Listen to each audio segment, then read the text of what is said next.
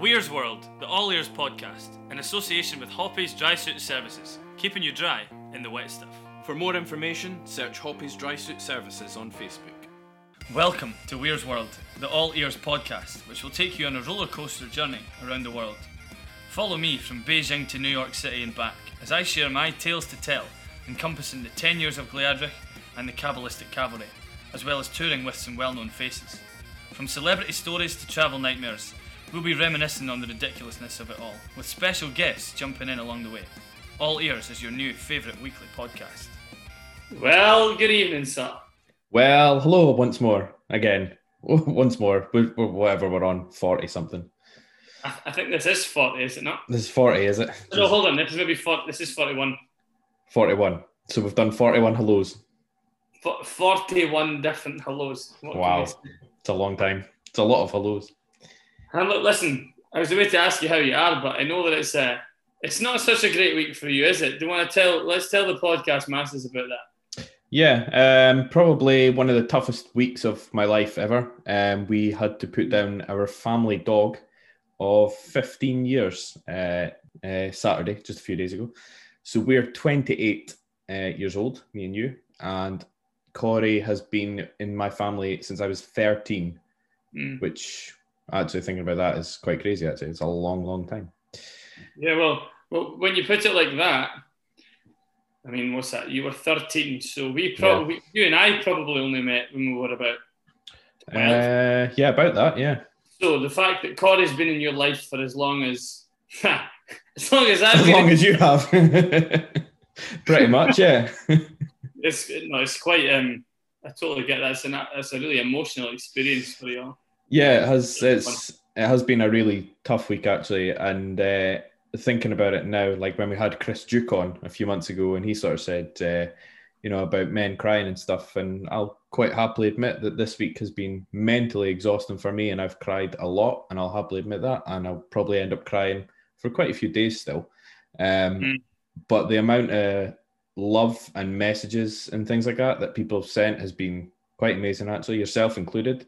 Um, today I got a card from uh, one of my good friends, Christy. She's been messaging me every single day. So the amount of love from everyone has been incredible, actually. It's been so nice. Yeah, you won't know this, but a couple of people have asked for your address along the way as well. So, um, I've uh, I've passed that out to a couple of people, and uh, Was one of them one of them Anne Summers? Because she appeared at the door the other day. Anne from Anne Summers is not. one of those that- She's not asked for it yet. Okay. not yet. Not yet. The yet is important in that sentence, but yeah, listen. When when you were telling the story, there, the first person that I thought of this week when we were talking about, you know, building up for this episode was actually Chris because, Mm. um, because of exactly what you you spoke about there. Yeah. The notion that men do cry, boys Yeah. do cry, and that actually it's a hugely emotional experience for you, for you and your family. And Yeah. So I'm sure I'm sure the listeners will echo what I'm saying, and that we really are thinking of you. Like it's a really it's a really difficult time, but I know that for you, you spoke about it on uh, Ogilvy's Aura. I, I know that for you, one of the best ways for you to cope with things is to keep busy, Yeah. Yeah. and, and certainly you've you've managed to do that this week with um, uh, another gig in uh, down down south in England. Eh? It's, Yeah. it's, it's great to be getting back to work, I suppose. It is. It's nice to see it actually. Um, and that was, um, well, we can discuss that in Ogilvy's Aura whenever that appears again. But uh, it was good to be back in a similar venue. Um, unfortunately, it's as you say, it's in England. It's not in Scotland yet. It's not quite reached that far north. But it's good to be actually doing live music again, and Mm. and exactly like you say, just being busy uh, in these times of life is probably for me it's definitely the best thing to do. Um, so again, it's it's nice to have even the podcast to come to and speak to and see your ugly face every week. Uh, it's Excuse me. Remember, we're not capturing the, the visuals oh here. yeah, that's right. Yeah, yeah. On Um, that, on that, um, on that bombshell here, we, we, we actually joined immediately after the England England versus Germany game Mm. at the Euros, yeah. which we mentioned absolutely nothing about because it was No. insignificant. And moving on, um, how uh, how is how has your week been since I've last spoken to you? my week's been a bit mad. Like um, I know we've spoken a bit over the last few weeks about the notion of this boxers advert, right? Yes. Um, and this is this is Tuesday night. Two nights ago, um, Mm. I found myself on Irvine Beach right. in Okay. Ayrshire. Um, and there I was in my kicks, belting about Irvine Beach, filming an advert for Lucky Jocks. um, it was, do you know what? For a 40 second advert, it was a three hour shoot. Wow. Um, and I, I have to say that the, the guys, Anthony Chalmers and his team, he, they made it really uh, they made it really easy to do. It's obviously not something that's I know we had a laugh with Rachel about body confidence and stuff, but yeah. It's not an easy thing to do to stand out in your kicks and, and, and with a camera in front of you. Never mind. I have to tell you, actually, the funniest thing perhaps was standing there in my kicks and a lady in Irvine coming up to us and saying, "Oh, eh, what's the, what's the pocket for? Eh? What's the pocket for?" and, and, and, and Anthony, Anthony, he, he stood his ground and he said, "Oh, look, you know, it's uh, it's, it's part of the part of the brand, you know, the Lucky Jocks brand." And um, and she went, "Ha ha ha." Is that for your gear? Is that? I thought, yeah, welcome, welcome to Irvine. I've never been in Irvine in my life until that point where I was uh, confronted with, oh, is that when you put your gear aye? and uh, for when, for all the listeners, for when the advert does come out, was it cold that day? Uh, it was freezing. It was Uh, freezing, right? Okay. Well, listen, the advert start, the, the, the shoot started at 6 p.m. yeah. It closed off at the back of 9 Yeah. p.m. So the back of 9 p.m. on a beachfront uh, Mm. on the west coast. Don't get me wrong, the views over Arran were absolutely stunning. Mhm. absolutely beautiful. Um, the views on the hill in Yeah. Irvine, possibly less so, but um, it was it was a, certainly it was a unique experience. It was one that I enjoyed, Yeah. but it was uh, it was unique if you want to call it that. Is that the first time in your life that you've been on a beach in your pants looking over uh, somewhere or something called Arran? Yes, Yes. and that is all that needs to be said. Aaron is one thing, Mm. but uh, it has to be said that I have to question whether or not I actually had the X factor that night. You know. wow. Of all the links that we've done to link two things together, that is up there. I think I think you can tell from the pause that there was quite a there was like how do we link these two things together? Of all the things you could have done, that's what you came out with. That's good. I'll give you that. I mean, depending on who you're asking, I might well have had the X factor that night. Well, But we we are joined this evening by someone who absolutely does, Mr. Nicholas McDonald. Nicky, how you doing, man? I'm good. I'm good. How are you? Yeah, we're doing we're doing fine, man. It's it's nice to see you. It's been a little while. I know. Um, It kind of felt like for a little while I kept bumping into you at different events here and there around the country, but obviously the pandemic's put put an end to that. Struck like lightning. Yeah, it struck like lightning. Yeah, Aye, big it's time. been, it's been a McDonald's free zone for a little while. How um how has the how has the pandemic been for you? Has it been all right? You managed to keep well? Aye, it's like I, I mean, put on a bit forty stone, but other than that, it's just been like uh, everyone's in the same position. Do you know what I mean? Um, everybody's struggled. It's been hard for everyone. Uh, and see, the thing is, I you, you obviously feel sorry because everyone's dealing with it, but it's like I kind of feel sorry for myself because no one's been able to sing, no one's been able to really go to their work. Um, and it's been something that people just never, people don't even know how to handle it. People never even knew it was coming. Um, and it's just been Yeah. a crazy experience. But um, I mean, nobody's seen it coming, so it's just kind of the ones you, you take it day by day, literally. Um, and I haven't worked. My last gig was on the 14th of March of last year, and I've not done a. I mean, I've done a gig like the odd um, like Zoom and all that, but it's nothing been like an actual setup going to a show, which has been Yeah, of course. quite a bummer. Yeah. Um, one of our recent guests, um, we've mentioned this a couple of times, uh, quoted it as that the pandemic has either made us a, a chunk, a hunk, or a drunk. So you're saying that you've put on all the weight, have you? No, probably probably more drinking than the weight, to be honest. you've become a drunk. Fair enough. Aye. Any excuse like, ah, it's a Tuesday, three o'clock, all right, okay, I'll have a beer. Yeah, yeah. I think we can. I think we can relate to that. Cheers, man. Aye. Um, well, I've got a water, that I had a pint earlier on. Good play. Um, did I see as well that recently you've been? Did, did I see that you took the took the gamble and went over to Portugal? Am I right in saying that? No, I went to take my wife's actually from Florida. Right. So uh, we went over there. Obviously, I can go there because she's a, still a citizen over there, and I'm a spouse, yeah. so we can we can go there, um, and it's it's fine. We're actually leaving to go there again in two weeks, um, so she can see her family and all that. So I'm very blessed that I can do that. But now, like Spain and all that's opening up, and I'm like, I just need to go to Spain. Um, d- did you manage to avoid having to quarantine because of um, Brandy's? Yes. So our family's from Florida, and Florida's basically opened all back up now. So, I mean, they're having shows over there now, fifty thousand people with no mask and all that. So, the governor of Florida said that if you want to wear a mask, wear a mask. If you don't, you don't. Basically, COVID doesn't exist there. That's his kind of attitude. And um, with people flying in, all you have to do is have a is a PCR test to them.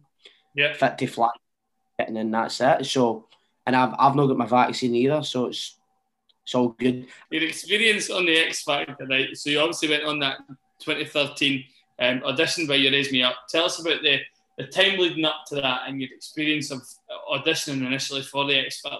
So my time leading up to the show, um, I only was really singing about a year and a half or two years before that. Like just started off doing pubs and clubs and whatever, making some money when I was younger. Um, and then one day I was actually bored and I signed up for the X Factor on The Voice the same night. And a long story short, The Voice actually got back to me before X Factor. So I was actually about to go for a Voice edition. Then I got the email from X Factor and I was like, I've always watched X Factor. I've always loved it. I'll just go for X Factor. Um, honestly, I, never even knew that you had to do like the auditions that no one sees, like none of it gets shown, like producer auditions. I don't even know you had to do that. I thought I was coming up to the SECC singing for the judges, but I wasn't. so I was a bit disheartened. Um, but I, I just, I just went on it and I went and I prayed and just kind of took every, every step of the show as it came and, and, and never really, ever really get my hopes up. I was just enjoying it because I was so young and so naive. Do you know what I mean? I, I really had nothing really to worry about. Yeah, because you're you're you're 24 now, right? So what what yeah. what were you at that point? 16. You're just to be kids, really, effectively. I, do you know what I mean? And even like probably just a year before that, my voice just broke. It was breaking later on in my life, and I was about 15. Um, so I wrote super, super, super. I think I was the youngest contestant to ever come runner up. Maybe I think. Don't fact check me, but I'm pretty positive that that's that was the case. And how many editions did you do with the producers? And then how many was it until you met the judges? And then how was it when you eventually did meet them? Um, I done like five, four or five, but it was in front of producers that I found out later in the show. They were like scouts for Sony, uh, the actual producers of the show, people that was like Simon Cowell's right hand man or whatever they were like. People are really, really high up in the show, but I never knew that at the time. For me, it could have been Joe Bloggs off the street. I never had a clue. Um, but the auditions were actually really, really scary because the first ever one I done, there was about, I can't even, about 10,000 in SECC. And it was just these wee tiny, tiny, tiny like booths, like tents. I mean, in and you literally sung a cappella 30 seconds and they went, all right, okay, and you a wee ticket and it was a wee ticket that then told you that you had an audition that day. Had an audition that day. Um, it was in a room and it says, right, you're through. But I remember sitting outside and there was a girl that came out and she never get through. And I was like, wow, she was amazing. Never get through. I went in, get through, and I went, how was that? I was like, I'm just going to win this. I was like, how she get through and I never? But will she never get through and I did? And then went for another one, and then the last one was in front of a guy and a woman what I later found the show, the guy was a scout for Sony and the woman was a producer of the show. And he says, sung and spoke to him for a wee while. And then he says, right, okay, if you get through to the judges round, we'll give you a phone call within the next six to eight weeks. I was like, ah, cool. Six to eight weeks passed, six weeks passed, never heard anything. Seven weeks, nothing. Eight, nine, ten, nothing. I was like, right, I'll never get through, whatever. Get a phone call. oh, it's, it was a, a runner for the show called Louis. And he's like, oh, congratulations, you've got an, an audition in front of the judges. And it was in the, the Hilton Hotel in the West End. Yeah. But that was it. that was like months and months and months later that I actually got to sing in front of them. But they made it out that that was my first audition. So the auditions, that the clothes that I actually wore for the auditions in front of the producers and all that. Remember, they had us all outside the SECC and giving it all the X Factor and all that. So obviously that was getting filmed. So I had to pull out the, the, the white shirt with the waistcoat and the pink tie. I'm like, ah, I didn't even like it. My mom picked it. You could tell my mom picked my mom dressed me that day. I looked like an idiot. um, so I it was months later. In that edition, I was actually really scared because that was exactly what you see in the telly. All the acts sitting in one room, all the lights, all the drama, people crying, people. You can watch them and you can hear them. You're like, oh, how did they not get through? And somebody that's good doesn't get through, then really knocks your confidence going, oh, yeah, how can I get through? And at 16 years of age, I'm not going in there going, oh, I'm Billy Big Boss, I'm not going to do great here. Do you know what I mean? I was just in there going, this is crazy. Do you know what I mean? Yeah, and and what what was it that led? Like, obviously, you're a 16 year old mm, kid, if you want to call it that, right? What what was it that led you eventually to actually going forward and saying, "Look, I'm going to audition for this"? Was it was it your parents' support, um, or was it some sort of self confidence in yourself that was like, "Yeah, look, I've got this"? On where did that come from? For me, it, it was it, it, was my parents saying, "Oh, you should definitely do it." I if, if they never if they never pushed me to do it, I probably wouldn't have done it. Um, I mean, I, pro- I don't know. I, I, maybe would have done it later in life, like probably this age, but I wouldn't have done it so young. But the, the, the year, that year, they dropped the age. It used to be 18 and they dropped it to yeah. 16. And I was like, oh, just go for it. Um, but if it wasn't for them, no, I, I, I, I wouldn't have auditioned that year. I probably would have done it, but I just don't know when. But it's kind of like right place, right time kind of uh, situation. So going through your X Factor journey, um, I've done my research because, to be fair, I, I wasn't a massive X Factor fan. Um, you ended up at you ended up at Louis Louis' house, yeah. Aye. So where, where was that? Was it over in Ireland or was it somewhere a bit more exotic? Well, when, when I found out Louis was my judge, I was like great, like he's down to earth, he's good crack, whatever. But then when I get through to the judge's house, he's a, I flew from Glasgow, and the the people that the producers of the show don't tell you where you're going. They just put you in a flight for Glasgow Heathrow and say, pack a case, you're gone somewhere for a week, but we're not telling you where it is. So I'm rolling up to Heathrow Airport like. I've got my skiing, ski goggles, my big bomber jackets on and all that. I think I'm going to Dublin, do you know what I mean? The big golden envelope, and they're all like, oh, dead excited. I, mean, I you're excited. But got we're going half an hour across across the water. Um, and we opened up the big envelope and it said Saint Tropez in France. And I was like, ah, I don't even know where Saint Tropez is. I said, but I definitely know it's no Dublin anyway. So I was dead happy and ended up I Saint Tropez in France, which I later found out after the show it's one of the nicest places in the world. So I was like, ah, brilliant. But that must have felt at that at that point, right? It must have felt pretty surreal going out to the south of France to be at the house of Louis Walsh, where yeah. a bunch of judges, especially when that you were in a position where you didn't really feel like you had the confidence to go for it yourself, and that yeah. you were being pushed by being pushed by your mum, uh, essentially. So how, how was that experience for you in Saint Tropez at, um, at Louis' place? First of all, I don't think it was actually Louis. I think it was an Airbnb that they rented. they had a tight budget that year. It's only it's only other like Simon's house and Sharon Osbourne says that they actually go to them. The rest of them have read it. Um, but I, I actually that point in the show because I, after that I had my like very first edition, then I had my Wembley edition, and then I had a couple of boot camp editions. Then I had my six tier, my six tier challenge edition, which was the first year they ever done it. I got to the point, I got down to the last six boys, and ninety five thousand boys auditioned that year, and I got down to the last six, and I got to Saint Tropez, and you know, like people don't know what goes on in the background with all the filming and the hours that you've got you up filming and they cut it down to literally a minute. It's like people be like, "Oh, but you've got an opportunity a lifetime." I'm like, I know that, but when you have to keep all this hush hush for like over a year and whatever, like it's really really hard. and a lot, a lot, a lot of stress and pressure at the time. But I got to the point in the show where I got to Judge's houses and I actually said to myself, if I don't get through here, I'll probably never do this again. It's stressful.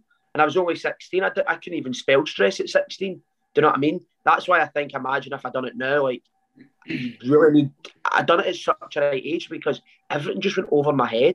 I was so naive to it. I was like, this is great. All my pals are in school and I'm in San yeah. Tropez. Do you know what I mean? I was yeah. very chilled about it. Um, whereas I think if I'd done it now, I know what to expect. I know what it's like. Could I handle it? I don't know. I, I mean, I, I, I would be able to handle it, but it would be different. Do you know what I mean? Compared to when you're 16 and not a care in the world. These cameras are rolling all the time.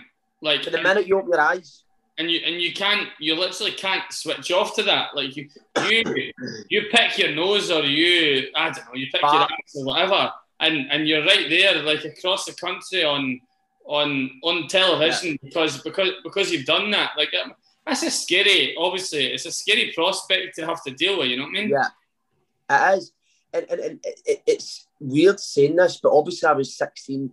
The only thing I wish I could really take away for the show is a lot of people ask about the experience, and it's definitely changed my life. And this is my job forever, and I'm very thankful for that. I kind of wish I could do it now and I'm not, and you know, Craig, I don't blow my own trumpet, whatever, but I'm a much more better performer now, and I'm much more confident within myself now. When I was 16, I was only singing a year and a half, two years max. I never knew nothing about singing. I never knew about song choice. I never knew what songs I wanted to sing. Now I know what I like to sing, um, what artist kind I want to be. Whereas then they were, they knew, like even like come back to like filming, like they would wake you up in the morning and they were structuring everyone like wee characters. You know what I mean? Without them saying you're a character, but you almost are. But they need to sell you to the public, and yeah. me just being myself. I wasn't like they were trying to get me. They were kind of trying to put words into my mouth, by saying, "But say it like this," and I'm like, "But even with my accent, they're like, oh, maybe tone it down a wee bit." Or like I remember like they were telling me at 16 and all that, oh, maybe we need to lose a wee bit of weight and all that, and I'm like, I don't need to do any of this. I just want to sing. So, yeah, no, I absolutely get you. And and you know, uh, the the first guest that we had on this podcast was um, was Jai McDowell, who's a good mate of mine, right? And and right. I'm, sure, I'm, sure, you've met Jai over over, over the years because like his experiences with Britain's Got Talent and whatnot. Uh, I'm interested to hear what your relationship was like with the judges. Did you did you get to speak to them much, or was it literally a case of you were there on the show and that was it. See, the thing with Britain's Got Talent is the live shows is is is over and done with within a week. The actual show runs longer, but the actual live shows for Britain's Got Talent is very quick, and mm. they don't really get that judge experience. So I, I think that's where Jai is a bit like, mm, like you wish you had that judge experience. With me, me and Louis Walsh were like that. Like I seen him probably Thursday, Sat- Thursday, Friday, Saturday, Sunday, and he gave me his number. And if I had any issues, I had to call him, and that was fine. Um, and Lou really believed in me. Lou Walsh really believed. Lou Walsh actually told me like the first or second week. He says, "Nicholas, if you actually listen to like, if you just believe me and you believe in yourself, I mean, you, you could potentially win this show." And I'm like, "I need bother, like whatever." yeah, you would, you know you would I mean? say that though, wouldn't you? Yeah, yeah, yeah. Ah, you would, but but then at the same time, I'm like, this is Louis Walsh. This guy's been on this show longer than I've been on this whole earth. Do you know what I mean? Mm. Um, but Louis, Louis believed in me. Sharon Osbourne was like a grand, like was like a grandmother. Like I used to chap her door, like, and I'd walk in and she'd get her hair done, and she would be sitting with the dogs and all that, getting her hair and makeup done, and I'd just be sitting talking to her about normal life, and she'd tell me how she flew over in a private jet with her dogs and all that, and I'm like, this is just mental. I mean, and then we had Nicole Scherzinger, which was, I mean, I could just stare at her all day. We've referenced, we've referenced her on this podcast a few times actually, but people people who've been in and around her, and yeah, I think I think I could say the same. She's, she's, got, she's, she's a good soul person. She's got a great heart. She's she's so nice, and I've I've met a lot of big especially when you're on the show for 14 weeks, a live show, you know yourself. They've, a, they've two singers every week come on the Sunday and perform because their song will be coming out on that Monday. So you're meeting yeah. all the big acts at the time, you name it, they're all there. She was super, super nice. Um, and actually better looking in real life than she does on the cameras. Don't know how it's Really? possible, but she is. And then Gary Barlow was an absolute see you next Tuesday. Can't stand him. It was just, it was just, it was just so arrogant. It's an exclusive here on the podcast. Gary Aye. Barlow is a f- Aye, he's an absolute walloper.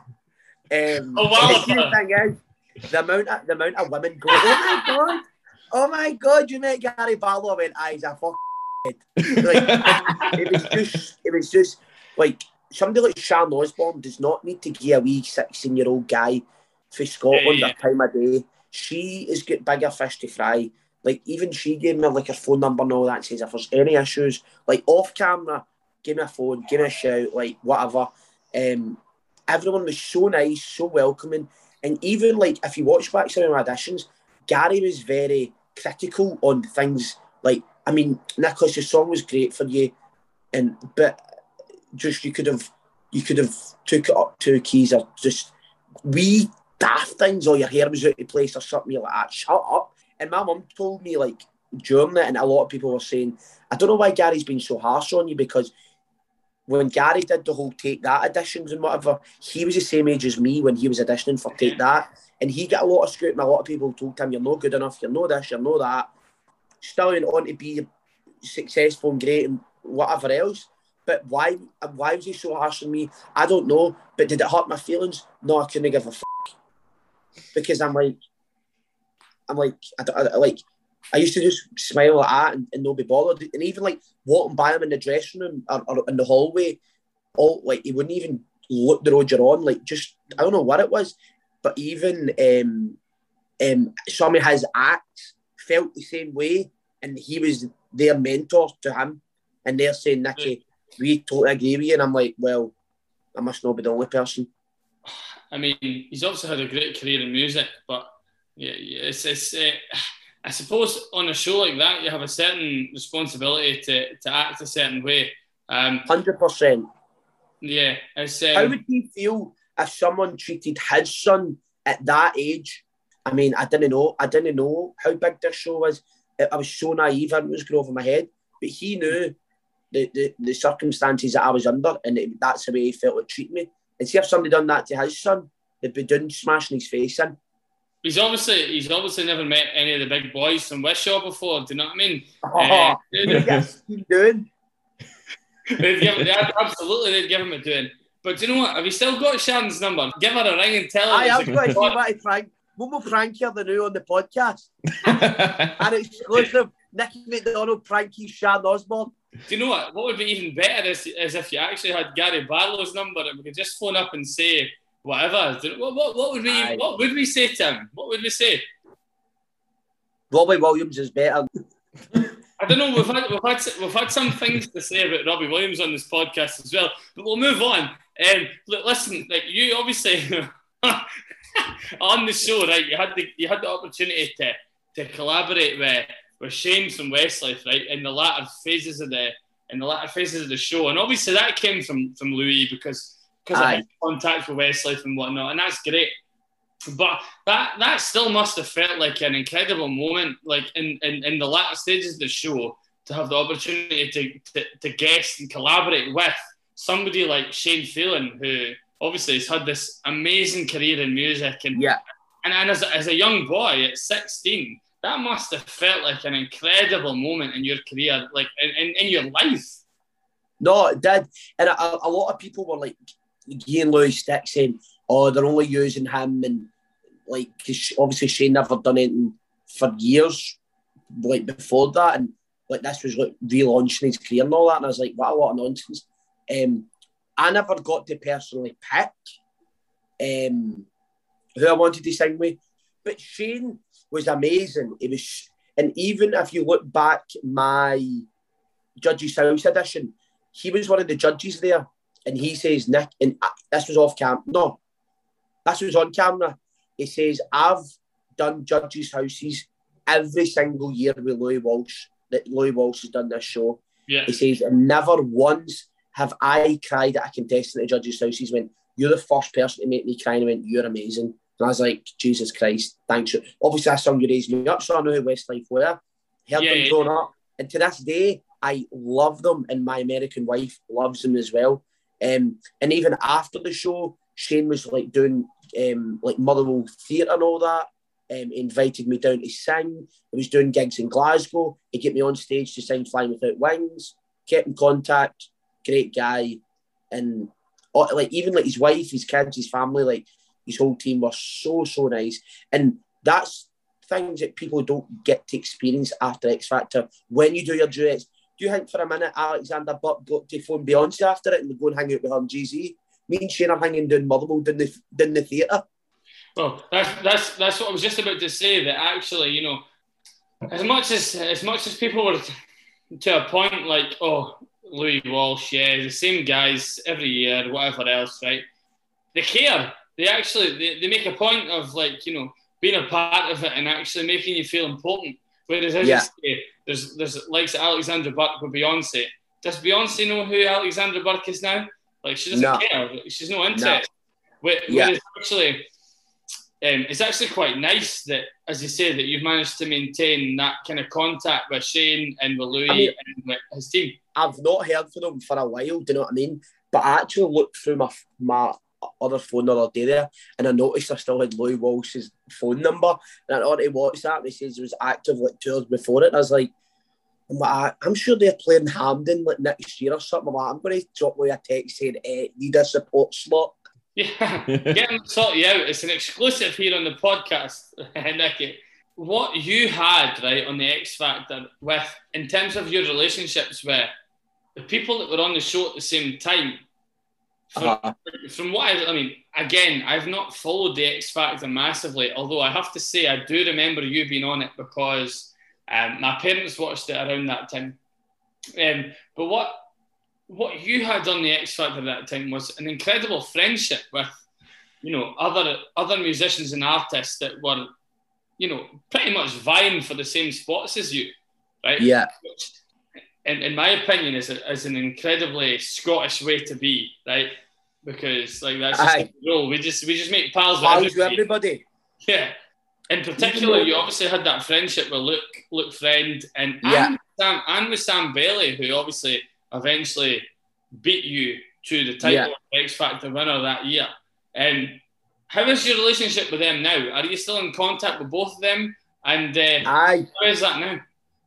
So when I was on the show, obviously these people are my competitors. Do you know what I mean? But I never looked at it as that. No. As you say, just typical Scottish. Like everybody's your pal, and if somebody gives you the time of day, you talk the ears off them. Um, obviously Sam was like kind of like a mother figure in the house as well, and Mm. Luke was just just a mate. He was about, yeah, I think he's about a year older than me, um, but he's like a big brother. A lot more. No, he was eighteen. He's two year older than me, so he was like eighteen on the show, and I was I sixteen. Um, but even to this day, I speak to Luke now and again. Um, we're actually going to plan to go down to London, and my wife and his girlfriend, they've met. They met at our wedding um, two years ago. Um, we're going to have a night down there. Me and Luke are, are very, still very, very close. With Sam, she came off the show, the show and had a wee girl called Miley. Um, phoned me up one day and says, "I'm obviously, you know, I'm pregnant. Um, do you want to be the godfather?" And I was like, "Aye, definitely, for sure." Um, I says, "Who's the godmother?" She went, "Sharon Osbourne. I was like, "What?" And she's, I was like, "Aye, Google it." I says, "Right, so I'm the godfather, Sharon Osbourne and Big Ozzy are the, the other godparents." Who said, "Aye, then, sign me up." So me and Sam are still pretty close. Um, she's coming up here, I think, next start of next year to do some musical. I see her when she's about, um, and I always keep saying I need to go down and visit in Leicester. Um, but obviously with the pandemic stuff, can I do that? So I still very, that, very yes, close. to them. Leicester. Leicester. Leicester's her hometown, is it?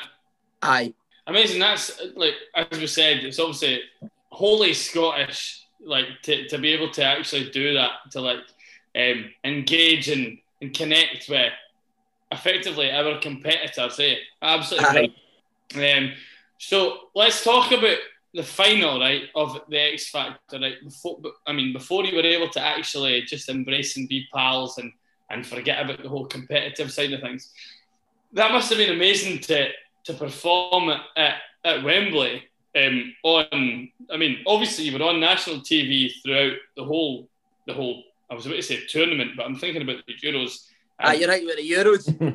throughout the whole throughout the whole um, what do you call it spectacle uh, performance uh, throughout the whole um, competition. throughout the whole Competition. Competition. Competition. competition. That's There we go. That's what I'm looking for.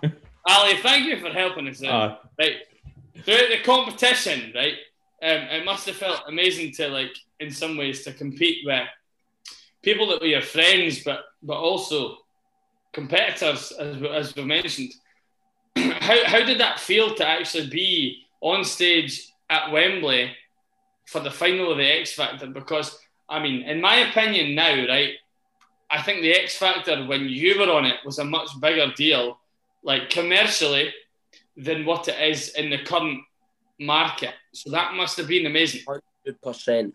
I feel like, and I'm not just saying this, and folk will say I am biased, but the year before me was James Arthur, and that was a big year.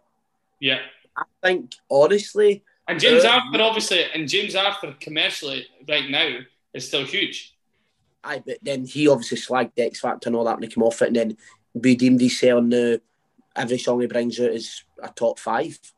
Um, but I'm not just saying this, and, and I, I I know myself numbers wise because we were competing like 12 million, 11 million um, Saturday night viewers with like Strictly and all that, which Strictly's Yeah. still huge, but they don't pull in their numbers now. I know, I, I I know for a fact, but. Yeah. I would honestly say the X Factor was big. You had your, your JLS, your Olly Murs, your One Direction year, which was huge, and it just went up, up, up, up, up. James Arthur's year, and then it got to James Arthur's year, and it got to your year, and it kind of took a wee dip, and then after there it went boom. I feel like you had Ben Haenow, you had Matt Terry, you had Louisa Johnson. That's all I can name off the top of my head. The three after us. And I, I have to, I have to tell you, like from from Al, I can tell from Ali's face, and from my perspective, I I've heard of Louisa Johnson, but after after like that period that you're talking about, you absolutely hit it at the peak, the peak Yeah. of the show. Uh, before that, before it hit that Um, kind of downward spiral, and, and and every show does that inevitably, right? Yeah, you you were a part of that at the peak. Right? You were a part of that when the, the, the final was at Wembley Arena, and you had literally, I mean, if not the Scottish audience, like a big part of the UK audience in in the palm of your hand. That must have been amazing. It, it was. It, it, see, the, the thing is, obviously, people say to me, "Oh, what, what, what have you done since the show? And, and what's this and what's that?" Like, I was 16, I turned 17 on the show. I never won the show. I don't need to prove nothing to nobody. I don't need to come out and be a superstar. See, it's, it's 17, same again. I didn't have a clue what I was doing. I was getting handed lawyers, accountants, and agents, and all this. And I'm like, uh, I just want to get home and go down the sports centre with my pals. Do you know what Yeah. I mean? Like, it, it, it's it's hard, and and having the pressure, eh, well, ha- kind of have a nation on your shoulders. But I never thought that when I got to the final. When I got to the final, I thought, this is mental. How how have I, how have I ended up here? Do you know what I mean? And I'm only 17. Do you know what I mean? Uh, For, for, for me, the best thing I can take away from it is, is it's an achievement of a lifetime. Do you know what I mean? All these years later, I'm still singing. It's still my job. People be like, "I what you been up to?" But it's it's lambs to the slaughter. There's new voice, new X Factor, new Britain's Got Talent every single year. So there's another so many contestants ahead of me that's already been and gone. Do you know what I mean? Which is as long as I can make a living out of it and it's my job and I can use X Factor and whatever, then I'm going to do it. Do you know what I mean? But having Yeah. that, being at the final, and I was like, I think at one point I was just sitting in my dressing room going, this is mental. This is actually mental. And I sat up the back of the, the arena, like during rehearsals, and I'm just looking, going, like, this is nuts. But I don't think at one point I actually stood and just pinched myself and just went, Appreciate because it. if I did, I'd have probably farted and just right through it in my pants and been like, right, ah. Do you know what I mean? So, so, so same again, took me a pinch of salt, enjoyed the experience, and just was like happy to be there. I've been like, this is a blessing for God. This is, I'm very thankful for where I am. Do you know what I mean? But I never ever thought oh, the whole of Scotland are, are, are, like support me. I, of course, I thought that, but I didn't have have a, it wasn't a pressure on my shoulders. It wasn't like an anxiety. Or, oh my god! I just wanted to make them proud, make myself proud, my family, and whatever, and just enjoy myself. Do you know what I mean? It wasn't the fear. oh my god! I need to, I need to win this. So that was never my that was never my thought process going into the show. It must be something about uh, blokes from that sort of area of Scotland that you're actually decent singers and you're hilarious. Because like Lewis is Lewis Capaldi, he's just along the road and things like that. So aye, yeah. So what are the chances that two actually funny, decent guys are decent singers as well? And actually, exactly like you said, don't need to be the superstar. The, the image the image that these programs want, they just want to go. Ali, Ali, there's there's Lewis Capaldi. Who's the other one? Susan Boyle. Susan Boyle. Where's is she half half an hour along the road as well? no, I think she's Lewis Capaldi neighbour. what what a street that would be to live on. You, Lewis, oh, and Susan. what a street, man. That's like carnage. Let, let, let's let's talk about it. Right? So obviously you you've grown up you, you grew up in Wishaw, right? No, I grew up in Uddingston. Right. You grew up in Uddingston, but you've been in Wishaw for a fair while, right? Yeah. What was the support back? Uh, like, what was the support like back at home? I mean, the, I came off the show. I think it was in the 18th of December. Came runner up, went home, and then had like had Christmas with my family and stuff. And then the, and then after it was a couple of days before before Christmas, my pal says to me, "Do you fancy going to the Boxing Day sales?" And I was like, "Aye, why no?" Fucking great idea that was. So I obviously take, take the train in to the Boxing Day sales. The trains are absolutely rammed. Um, I got off at Central, and it was just at that point. That's when I thought that is when it hit me. Like your life's changed because when I was on the live shows, they'd, they'd be staying in a big mansion. They had this with security. They made sure we're getting picked up and dropped off. Like no, like I people could like get pictures and all that, but our, our safety was, was key at that point because there was people that wanted to take your head off, and if somebody could throw exit you, assault you, whatever, they'd get away with it. Yeah, try and do that. So when I had that freedom of coming off the show, no security, no parents, me and my pals walking down Sauchiehall Street was carnage. I, and I'll never forget it. And, and, I don't even like Pizza Hut. I'm a Domino's guy. So they put us in the, the, the, the woman, I think, recognised me. And there was loads of people just outside, like just gathering. And she put us right at the window. You know the Pizza Hut I'm talking about? Right yeah. at the four corners. It's just a big yeah. bay glass. And I swear to God, you'd have thought Justin Bieber or something that's what it felt like for a minute. That was in Pizza Hut. All you can eat for a tenner. Um, and there was just people banging the window, and there was just, I mean, hundreds of people just standing, just staring at me eating pizza. Man, this is nuts. So I ended up finishing up, went out the back door. My pal got a waved in a black cab, and we jumped in it. And there was, I'm, I just turned around, and there was, it was like the just like zombies, like apocalypse, man. These folk just running, screaming like adults. Yeah. People, like, no, no, look me fangirls, like actual adults, boys, girls, you name it. It was mad, and for me, I was like, wow, this is crazy. That was that. That was like a having that experience in the Pizza Hut was scarier than singing at Wembley. Mm. Because I never knew how big the show was because I was kept in this bubble until I walked down Hall Street and like people are just running up and just and I'm like, oh my god, there's phones everywhere, and I'm just like, it was mental, but it was just it was it was so cool, like just experiencing it. It was really cool. Let's talk about um. You obviously went on to release that album, right? Um, in the arms of an angel, um, yeah. which, which as a 16 year old guy, right, you, you, you've gone on to record this album um, on, a, on a label that's gone on to, to chart at number six in the UK and number one in Scotland.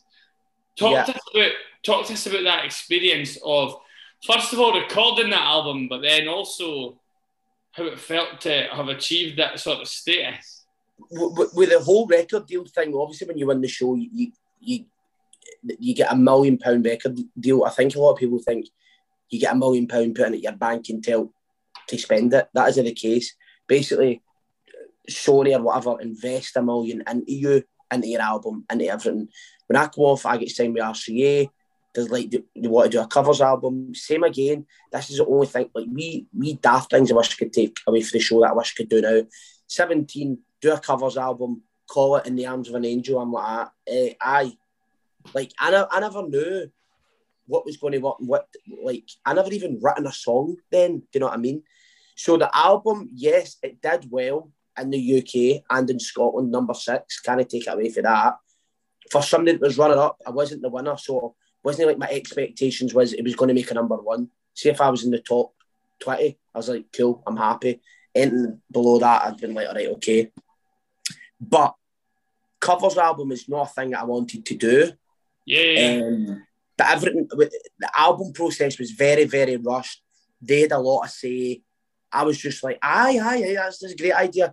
Because same again, young, naive. These guys are the experts. I know. Yeah. I don't know a lot. No. Now, what I've learned in the past year since coming off the show is what people learn in 60 year being in this industry. I've Yeah. learned literally because you have to.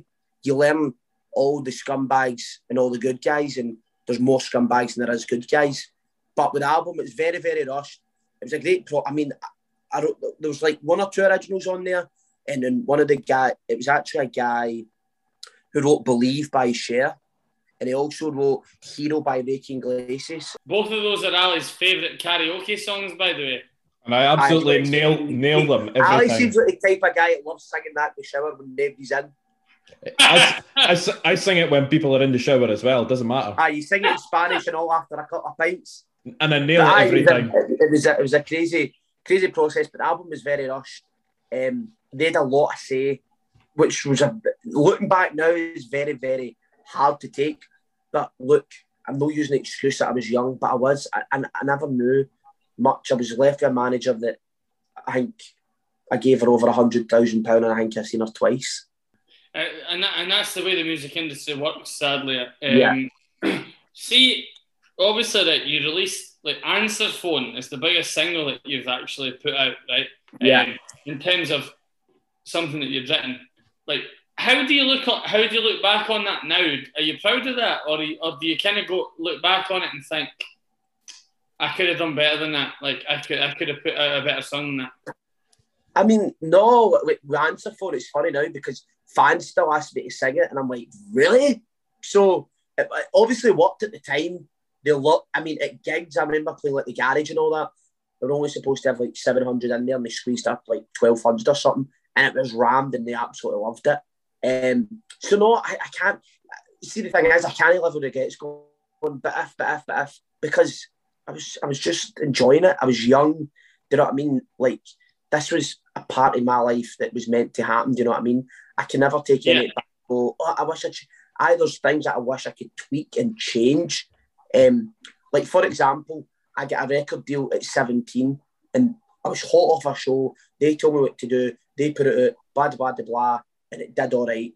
Now, mature 24 year old married, I wish I could be like, right. I don't think we should call it Names of an Angel. I don't think we should put covers. I mean, there's a song on- it called "When the Stars Go Blue," and I hate it. The only song, the only time I sung it was when I recorded it. I never sung it a gig or nothing ever again, and I never will. But songs like that, I never even heard. They're like, "Ah, you should sing it."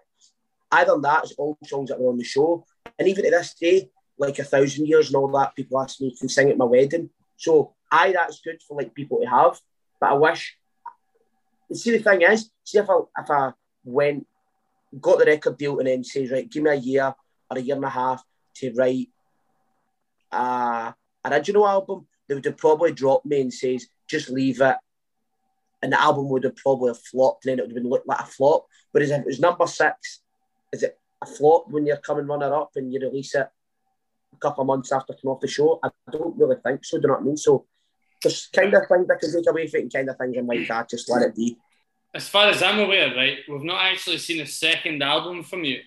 right? Yeah. I might have, I might be wrong. Are you still writing music? Uh, uh, like, are, are you putting music out there that you think, do you know what, I could put that out there on my second record? So what happened was with that, with the um, with the record deal, whatever, they, they wanted to just do more single stuff and just decided to part ways. And ever since then, um, I've been independently doing it myself. Um, mm-hmm. But with the, the money, I have, I've got about 12 or 15 songs there that I do love. Um, songs that you've written? Aye, written with other people. I mean, the money I've spent, I could have bought a house or just on the album. um, over, over, honestly, like over the last three or four years. Um, but I don't know. I I just think it's kind of just a wee bit of self doubt and, and trying to find exactly what sound I want I, I, that I like that I think like that suits me and that's what the fans like. There's like songs that fans have heard and have leaked and they'll be like, oh, sing this, sing this. Like um, a song called Look Easy that I've never actually released, but I've sung at a gig once like a couple of times and they've enjoyed it and it, it's caught on to them. So I'm like, oh, maybe I want to release that. But I'm definitely going to be releasing stuff either the end the end of this year, I think. Um, but w- when it comes down to getting in the studio, it's like I explain to people: if you buy a car at hundred pound, don't expect that car to be running for the next ten years. But if you go and buy a car at ten thousand, then it's going to work. When you go to the studio, if, if you're paying studio time for good writers, good producers, and um, people to write hooks, melodies, and all that, you need to invest in these really good people. Um, one, did they want to work with you uh, and, and actual bring out a good song, or they just want to take your money and just get something rattled out quick and then over and done with? So it's trying to find people like that. Obviously, with coronavirus and all that, I didn't. I mean, I got offered to do Zoom um, writing sessions, but I just felt like that would. I'm more a sit in a room type of guy, get a vibe, get an idea. Oh yeah. Um, I no, definitely new music. And with the album, I don't know. I think I'll maybe just put it in the back burner the now for a while. Not for a while. But um, focus more on what I feel like I should be releasing singles wise and just give people snippets of, of like songs or whatever rather than like be like, oh, this is an album. They'll be like, what? Feel like the sky. I think that's important as well, though. It's important to it's important to write and record songs that you feel represent you. Hundred percent if you can do that in singles as opposed to an album, it doesn't really like you could you could be number one with an album that doesn't represent you in any sort of shape or form, but you yeah. could be number eighty and be wholly proud of the fact. Hundred percent, one hundred. Like I, I could not like you've hit the nail on the head. Like if you've got a song out there that's sitting at two hundred in the charts and you're happy with that product yeah. or what, you've won. Just because it does the chart, people go like, oh, you brought it out, but is it was at number 87. As yeah. long as you're happy with it and people that support you like it yeah. and listen to it, that's all that matters. Do you know what I mean? Especially when you're doing it independently. Look at these record labels that are putting millions and millions of pounds behind these artists. They need to do well. They need to be in the radio. They like, do you know what I mean? They're, they're, they're paying radio stations, interviews, yeah. billboards, adverts. Like, do you know what I mean? Whereas if you're releasing it yourself and your own fans are buying it, they're the ones that are bumping it up the charts. None of this, like, do you know what I mean? BS with bots and all that. Cause I know charts can do all that, like basically buy your way up the charts kind of thing. Do you know what I mean? But if you can release something that you're proud of, then it doesn't matter yeah. where it sits. As long as in mm. your heart you're happy with it, then it's like Absolutely, it's so important that you you release stuff that matters to you and that tracks your life and that that you're proud of essentially at the end of the day, right? Um, Aye. So I suppose that leads us to like what what's coming next for you in general. First, first of all, um, as Gliadric, we're absolutely um, delighted to have you on board for our much delayed 10th anniversary show, which is obviously taking place in 2022 in March in Dundee. Um, yeah, we're really looking forward to having you on board for that. And and and from what I've heard, like our our audiences and stuff, they're they're really looking forward to hearing you sing with us. It'll be a really unique experience in that sense. But aside from that, what what what's coming up? What's happening? Now it's just about focusing on getting back out and doing and doing gigs. You know what I mean? Um, I've I've not gigged for so long. Yeah. I, I, I don't even know if I'd know how to sing properly. Do you know what I mean? It's weird. Um, I and, and just interacting with a crowd and with people rather than it being a FaceTime or a Zoom call. That's what I'm most looking forward to. Um, and then I, I think me, me and the wife are um, obviously maybe going to.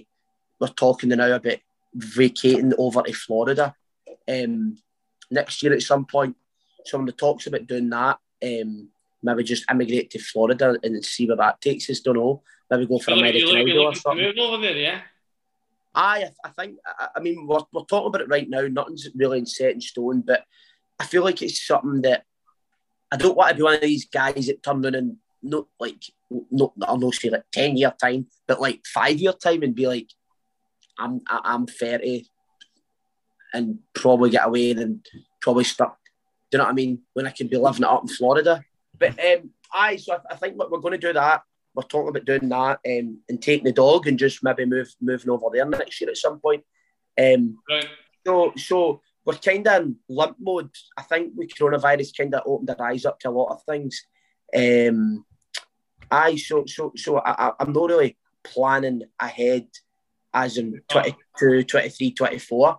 Um, but with regards to music, I can release music and bring it out and do it whenever I want. Do you know what I mean? It's it's it's not. I, I don't need to be in the UK Yeah. to do it. Um, and I've not got it. I've not commitment wise. I don't have a lot here. Do you know what I mean? It's not. I've I've got things stop me from doing it. And I just don't want to look back regretting it. Do you know what I mean? Because before you know it, I'll be thirty and got a beard like you, looking like a fucking down and out. Excuse me, Nicky. the cheeky, yeah. It's a beard. Nicky, thank you very much for joining us. We're absolutely delighted to have you on board at the Whitehall Theatre in March. Thanks very much for joining us, and we'll uh, we'll see you again soon once your wi- once your Wi-Fi's improved. I phoned up Tesco's. I was like, "Ah, you better get because there's a Tesco's just over the back of me. That's one I usually connected. But I was like, get your colleagues off, off the internet. I'm trying to get